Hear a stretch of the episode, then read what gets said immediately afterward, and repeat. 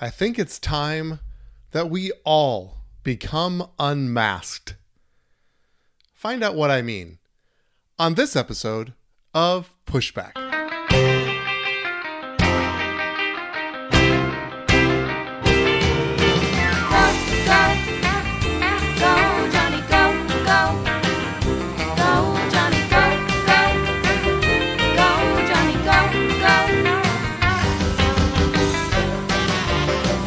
If you're concerned about the direction our culture is heading, then maybe it's time to push back.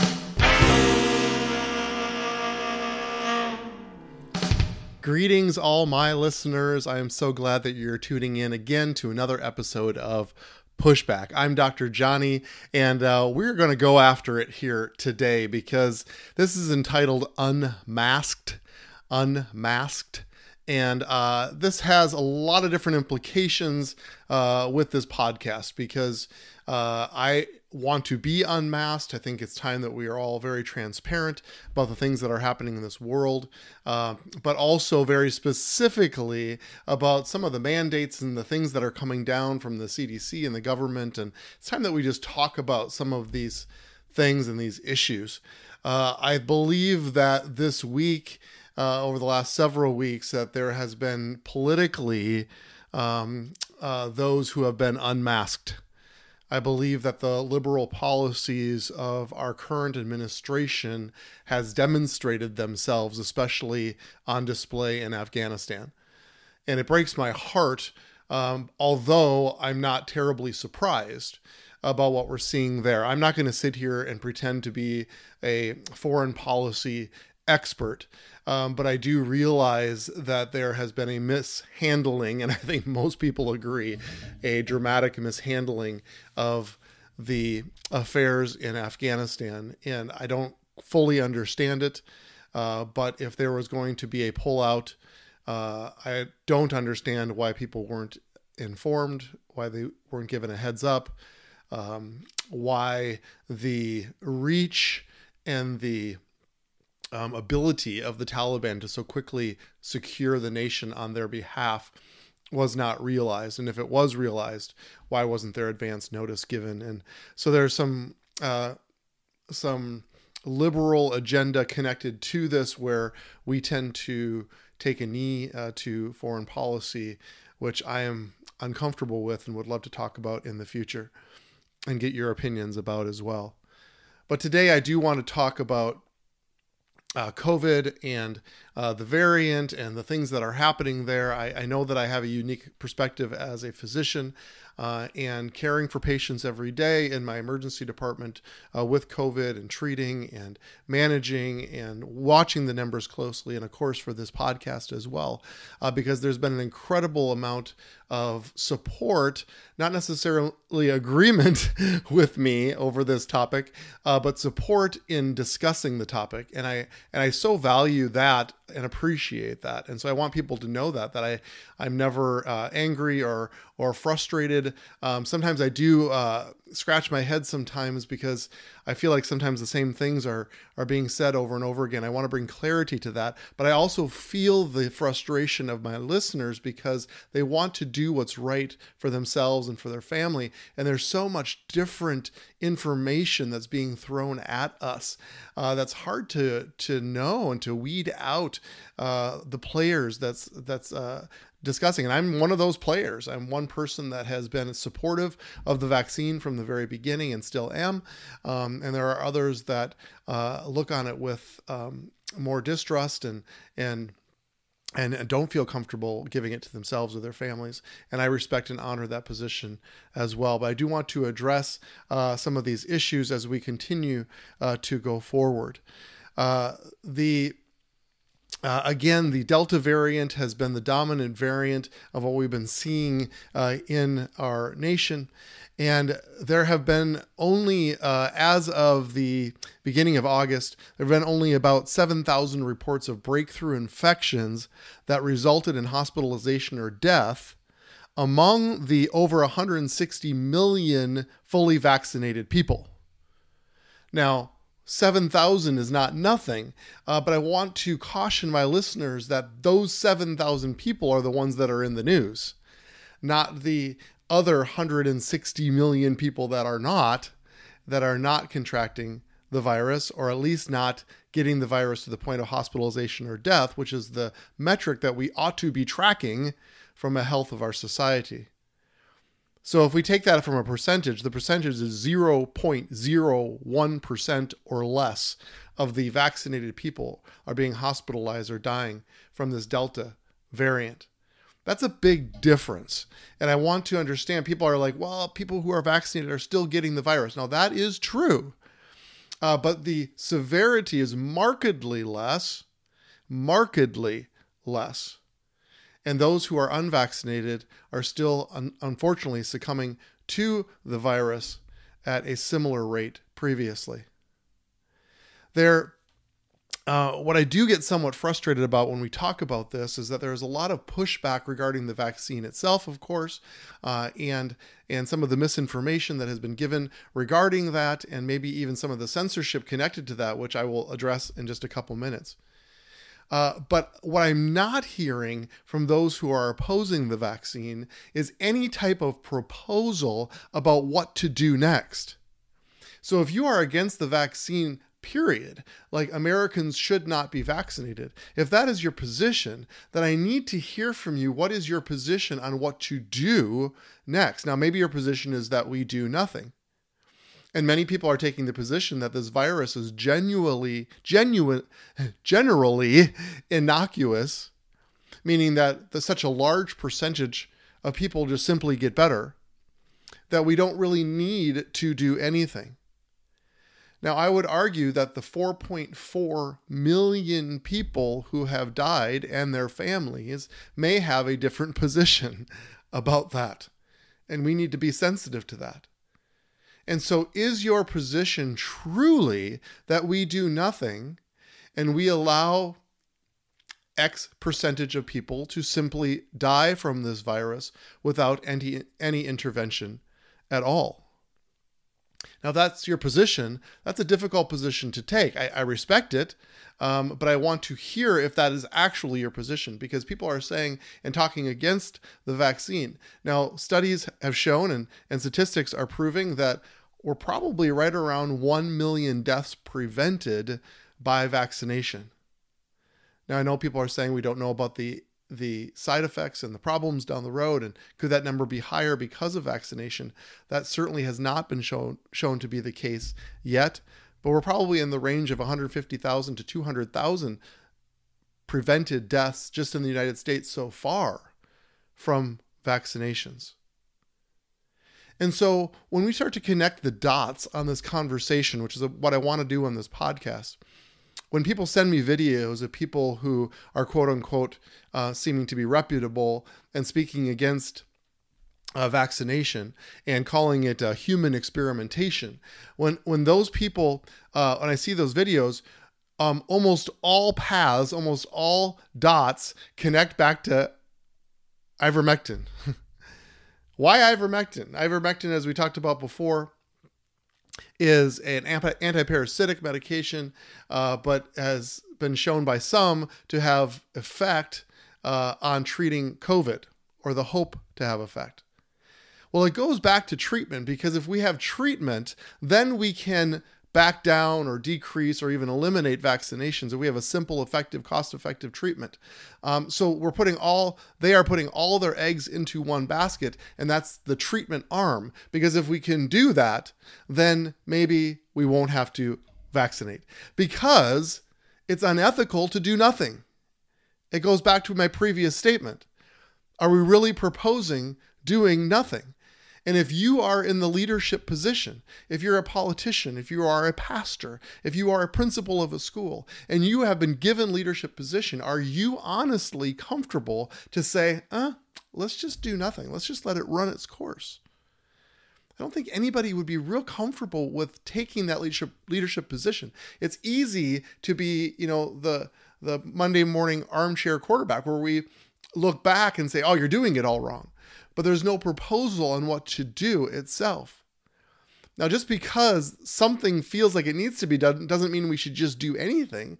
But vaccination actually has um, incredible amount of time, experience, history behind it. Even this vaccine that has been developed now has had 20 years, 20 years where it's been studied and tested so that when the need arises to use this technology, we were able to use it and use it quite quickly.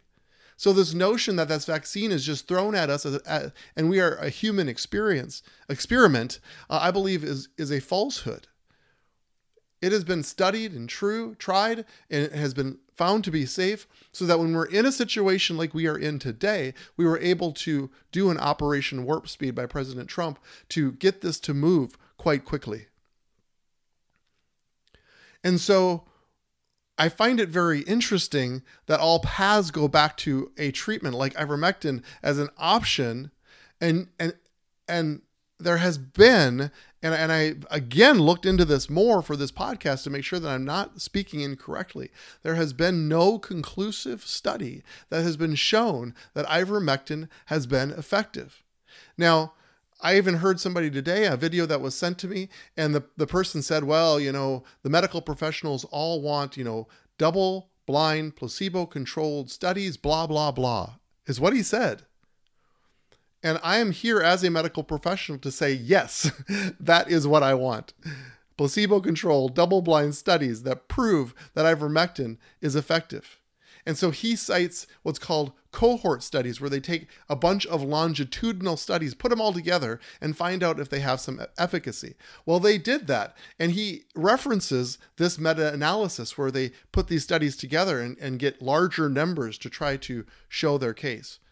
Well, it turns out the study that boosted the numbers was in Egypt that found out to be a fraudulent study where apparently a large proportion of the of those studied all had the same birthday. so they manufactured the data to try to boost the numbers. This was discovered and that cohort was removed from the meta-analysis. And when that was removed, it was no longer statistically significant. And there have been several, several attempts at placebo blind controlled studies, and all of them have not shown efficacy of ivermectin. All of them. So there is no connection. And so when somebody says there's a longitudinal study, what that means is is that they have taken patients, they've given them ivermectin, they followed them over time and found out how they have um, how the, what was the result of giving them the ivermectin. Well, guess what? When you do it as an outpatient or you do it as a preventive measure, over 95% of those with COVID get better anyway. and so when you give them ivermectin, and guess what? Greater than 95% of them get better anyway.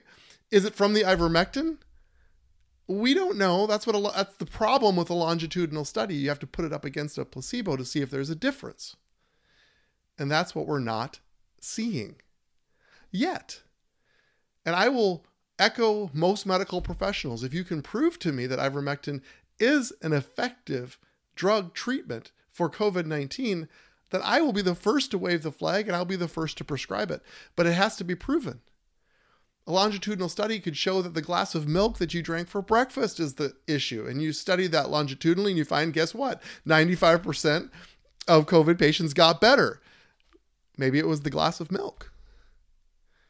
Is are you comfortable going on YouTube and saying everybody just needs to drink milk every day and we'll be fine.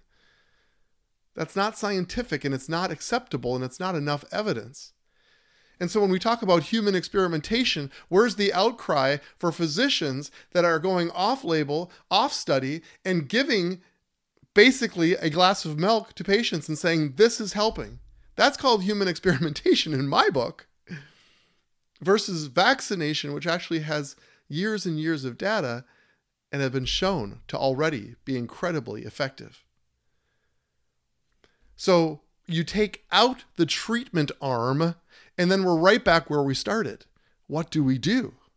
How do we help people? Do we do anything? Or are we comfortable just saying, yeah, well, 5% of the population is going to die? Millions and millions of people, and we just need to be okay with that. So I need to hear your feedback on those who are against the vaccine. Give me some feedback in that regard because I need a, I need a solution. I need an answer to what we're doing. And please don't say ivermectin, at least not yet, until you can have a study that shows that it's true and it's effective. So I also have received many questions from viewers about censorship. And I will tell you that it, it outrages me that there is any form of censorship that's coming down on this topic or others. You uh, hopefully know my heart that I just want to be a voice. I don't want to be the only voice and silence all the other voices. In fact, I listen to most everything that you guys send me, the videos, the the questions that you have because I care about what you think. And we anybody that blocks somebody who thinks differently than they do or even have the ability to block them should raise red flags. And I agree with many of my listeners that say that it gives a perception of guilt or cover up, which is not what we need right now. And I don't believe that we have anything to hide as medical professionals. We aren't politicians. We don't get kickbacks on the vaccine. We aren't getting paid by this. We just want to do what is evidence based and what helps our patients, period.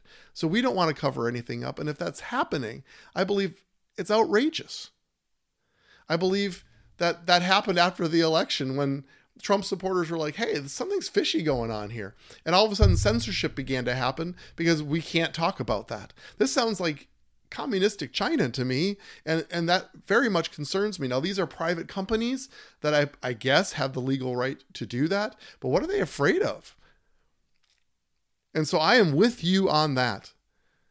I just started reading the book Dune. It was recommended by my brother as one of his favorite science fiction type books. I I don't know a lot of backstory behind it, but I've been reading uh, and several chapters into it, and I, I stumbled over a, a, a line that was written by Frank Herbert, the author of Dune, and he said, A ruler must learn to persuade and not compel.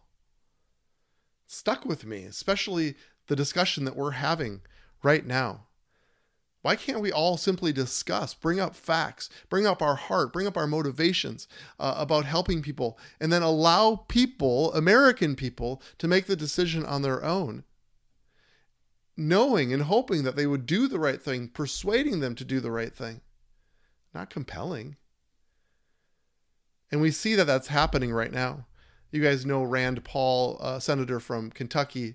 Uh, he dared to say that face masks aren't terribly effective. he said most of the masks you get over the counter don't work. Paul, an eye surgeon, said in the video they don't prevent infection. The statement from YouTube We removed content from Senator Paul's channel for including claims that masks are ineffective in preventing the contraction or transmission of COVID 19 in accordance with our COVID 19 medical misinformation policies. YouTube said in a statement. We apply our policies consistently across the platform, regardless of speaker or political views. I have a great question. Who is we? we remove content we apply our policies? Who's we? Certainly not medical professionals, certainly not CDC correspondents, certainly not anyone who has a real understanding of what a mask does or prevents or doesn't prevent. It's just they spoke out against someone or something that they disagree with. Don Lemon is a CNN anchor, and I remember him responding to this, and he kind of looks at the camera and shakes his head, and he said, uh, "You know what Rand Paul said was not true. He can't say that." How does Don Lemon know? He's not a medical expert or a C- CDC correspondent. He knows nothing about this, and he's shaking his head like, "Well, that is not true." It drives me crazy. It drives me crazy. So let me give you one minute about mask mandates. if masks are so effective, there's been a, a, a, big inconsistency, as we've all seen, in wearing masks. N95 masks, which we have access to in the emergency department, are over 90% effective in pre- preventing transmission of particles. When we get down to medical masks, we get anywhere from 40 to 60%. Cloth masks are quote unquote less effective. So maybe Rand Paul isn't wrong. These aren't terribly effective. So why are we silencing him? Why can't we discuss it and find out if this is best for us? I think, you know, if masks were so effective, we wouldn't be doing social distancing and quarantining, right? I remember when my daughter had her driver's test, they had her wear a mask, and then the instructor was required to roll down his window when it was about 20 below zero in Minnesota. roll down the window. Where's the data in that? Like, that's going to prevent anything. And if Maggie's wearing a mask and masks are so effective, why would he need to do that? See, I don't think 60% blockage of particles is nothing. And I've taken the stance for me, for my family, that it's a very small price to pay for even the perceived benefit of it and having you think safely and having people think that you're thinking safely. I think that's okay for a thing to do for us to do in society. And so we as a family decided to wear masks when it was mandated.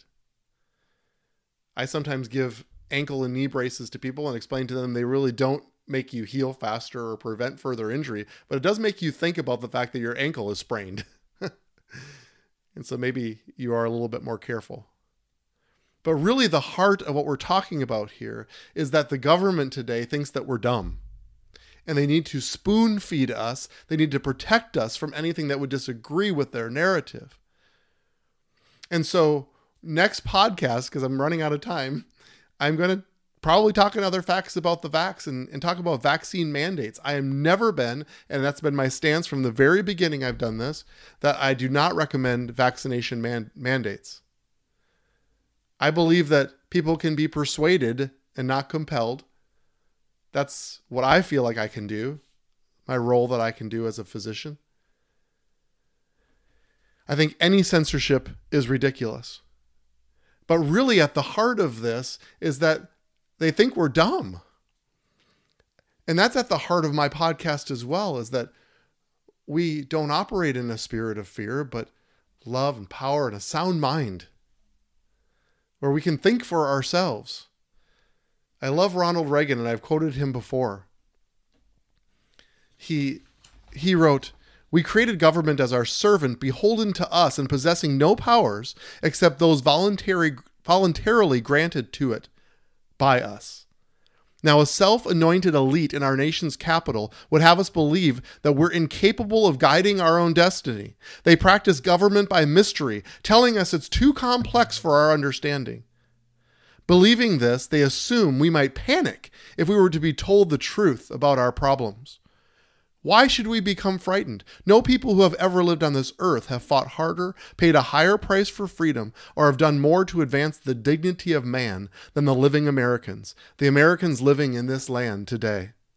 There isn't any problem we can't solve if government will give us the facts, tell us what needs to be done, and then get out of the way and let us have at it.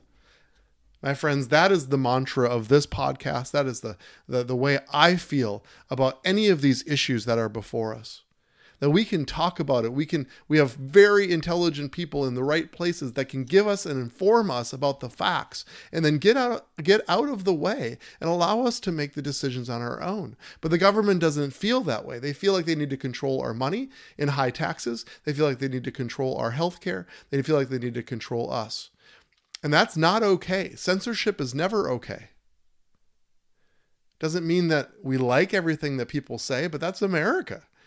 That's the ability to stand on the corner and shout what you believe. You don't have to listen to it, you don't have to believe it, you don't have to like it. And that's true for my podcast as well.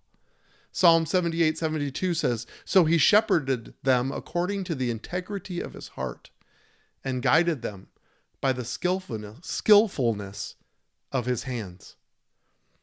I love that. It's leadership where we operate in integrity, but we also have an understanding and a skill set that has been given to us by God. So, Ronald Reagan talked about surrounding ourselves with great people. And that is my position for you. That is my exhortation to you. Is surround yourself with the people of integrity and skill that you trust and that you love. And that means probably not YouTube and Facebook and random people that quote unquote seem reputable.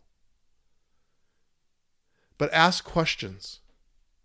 I would like to submit that you check in with your family doctor, like the one who delivered your baby, the one who has stood with your family and knows, and, and someone that you know and that you trust. I'm confident that most physicians in America would agree with my position on vaccinations, not because they're political, not because they're diabolical, not because there's financial gain in it, but they're clinicians.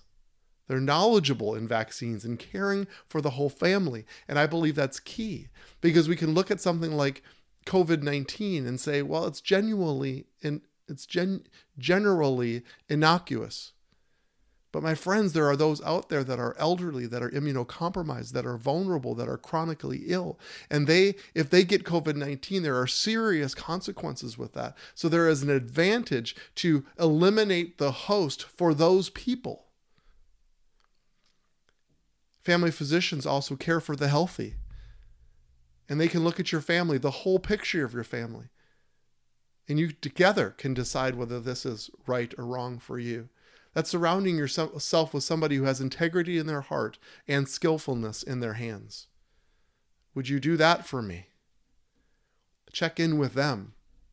A real human being, not somebody on a screen, not even somebody on a podcast, but somebody that you trust, that you love, that have your heart, that are willing to step into that place of responsibility on your behalf. That's what I ask.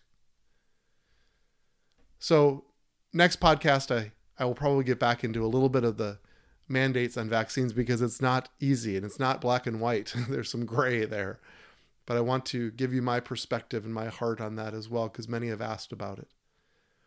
I love you so much. Thank you for listening to me in this. We are living in uncertain times and, and very strange in a lot of ways, isn't it? but it's okay to talk about it. It's okay to disagree about it. It's okay to honor each other through it. And in honor, we change culture. So let's go together now to set and shape the culture.